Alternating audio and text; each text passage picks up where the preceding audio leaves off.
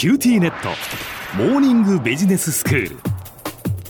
今日の講師はグロービス経営大学院の広瀬聡先生です。よろしくお願いします。よろしくお願いします。先生4回にわたってシリーズで、まあ、アメリカ人のトップが降臨してきたというお話をしていただいています。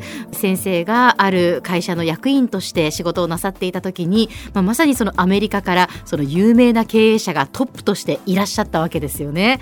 役員会でどんなことをそのトップが言ったのかというようなお話を前回していただきましたけれども今日はどんな内容でしょうか？はい。今日はですね、私が赤字事業、そしてクライアントとの赤字の契約を見直すときのお話をしたいと思います。はい。実は、このトップが降臨してから私が担当したのは、こう赤字事業のこう見直し、えー、その中でですね、実はいくつかの大きなお客様との契約がかなり大きな赤字を出していたという、これを解決しなさいというテーマを与えていました。えー、実はですね、私自身がそのお客様に行って、こう、契約の見直しということをお願いしたんですけれどもね、かなり強硬にこう反対されたんですね。えー、そもそも契約を交わしたのはもう昔のことであり、決まったことだよね。何を今更っていうのは大変なお叱りをですね、相手から受けて、そのようなことを報告した。えー、その時のお話となります。はいこれは役員会だったんですけれどもね、このアメリカから来たトップは顔を真っ赤にしてこう言うんです。サトシ、これ私の名前です。今から取引先に行って、この契約をすぐに変えてもらわなければ、うちはもう本社との取引はやめる。私たちは自分の会社の企業価値を壊すようなビジネスをやる気は一切ありませんと言ってこい。と言ってですね、私に向かって契約書を投げつけられてきました。まあ、契約書というか報告書ですね。で、彼はね、こう言うんです。サトシ、お前は大学院でファイナンスの講師してるんだろう。それでいて、企業の価値を日々壊していくの取引を経営者として受け入れてしまう負け犬なのか？お前それで本当に教壇に立って受講生の皆さんの前で本気で経営を語れる資格があるのか？さらにこう言うんです。この契約は我々にとって厳しいと分かっていながら彼らはサインしたんだ。極端に言えば騙したのは相手側なんだというふうに相手に言ってこい。そうですか。喧嘩をしろ戦え。契約内容を変えてもらうか、うちが全部降りるかだ。うちが全部降りると、すぐに降りると言ったら、相手は困るはずだと。うん、相手もそもそもこういうことが起きうるということは分かった上でサインしているはずなんだ。だから、サトシ、何をもたもたしている早く客先へ行け。戦え。戦わないならいなくなれ。ただし、戦うんだったら最後まで支援をするよ。というふうに言われました。いやー、厳しいですけれども、戦うっていうことをやっぱり求められたわけですね。はい。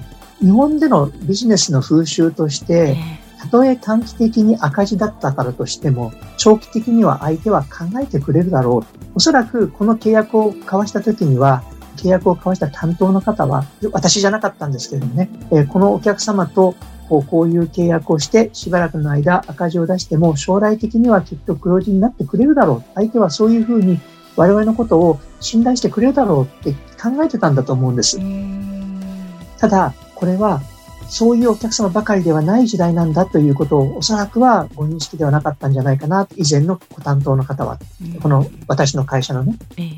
特にこれだけ今、企業がコストとか、あるいは国際的にこう安いコストの国にどんどんこうビジネスを回していくような時代、そういった状況ではですね、あの、このような甘い姿勢を見せると逆にとことんつけ込んでくることもあるんだよ。おそらくこのトップはですね、アメリカ、あるいはヨーロッパ、あるいは世界中の国でこういうビジネスをしていたので、そういう構造というものを分かっていたんだと思います。そしてそれをまあ、私を通して、こう、この会社の中に、まあ、染み込ませたいというふうに考えたんじゃないかなというふうに思います。うんなるほど。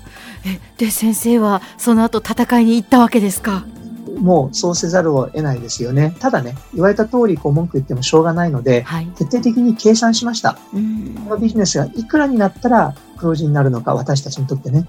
で、どれぐらいの黒字になるのか、そして相手はどういう契約だったら社内で投資やすいだろうかっていうことを徹底的にですね、エクセルでいろんな分析、解析をしてですね、その上で先方のトップと役員の皆さんにお会いするっていう形になります。そうは言ってもですね、はい。あの話をしても当然相手先のですね、役員室でですね、もう私に対する非難の雨嵐になるんですね。一回約束したことをこういうふうに言うとは何事だとかね。うんえーむしろコストを下げて利益を出るように努力するのはあなた方だってなんで顧客である私たちがこの犠牲にならなきゃならないんだとかね。うん罵詈雑言ってこういうことだなっていうふうにあの感じる時間がしばらく続きました。そうですか。ただこちらもね、アメリカから降臨してきたトップにそう言われたので、こういうふうに言い返しました。私にとって自分の会社の価値を壊すような取引は、自分が業務執行役、経営者として罪を犯すことと同じなんだ。あなた方が取引先とそういう取引を結んだ責任はゼロではないと思うよ。こういう取引をしたら、取引先がどうなるか、サプライヤーがどうなるかっていうのはあなた方わからないはずないよね。だから、ごめんなさい。もう我々はもうトップの決断で、もし皆さんが条件を飲まなければ、もう取引すぐに降りさせていただきます。相応に申し訳ない。私たちも苦しみますが、皆さんも苦しんでください。と言って、えー席を立ちました。はい。面白かったのは、そこから1時間した後、えー私の携帯が鳴りまして、ええで、どこの契約を変えたいの？とお客さんの方から言ってきて、最終的には契約の見直しが成立するということになります。ええそうですか。じゃあきちんとやはりそのまあこちらも主張をし戦うことによってまあ相手もまあそのようになったということですね。そうですね。ええあの、ある意味で、こう私、ここでいろんなことを学びました。はい。で、一つはですね、やはり経営者っていうのは、こう妥協しちゃいけないんだ。そして経営者の責任っていうのは、ちゃんと価値を、利益を残すこと、それが結果的には大切な社員の皆さんをお守りするっていうことだということ。一方でですね、実は後で教えてもらったんですが、私がそれで机を立った後にですね、このトップの方、裏でですね、えー電話かけてきてくれたんですね。その相手方のこう社長に対して。で、そこでですね、実はかなり丁重に、私がこう厳しい議論をするということを分かった上で、まとめてくれるような交渉をしてくださっていたということが後になって分かりました。ええそうなんですね。経営って面白いですね。大切だったことは自分自身が最初から妥協しないで、しっかりとこう目の前のことで会社のために戦うということ。そうすると、周りはサポートしてくれるし、合理的であればお客様も納得してくれる。そういうことを私自身ここで学ぶことができました。今日の講師はグロービス経営大学院の広瀬聡先生でした。どうもありがとうございました。ありがとうございました。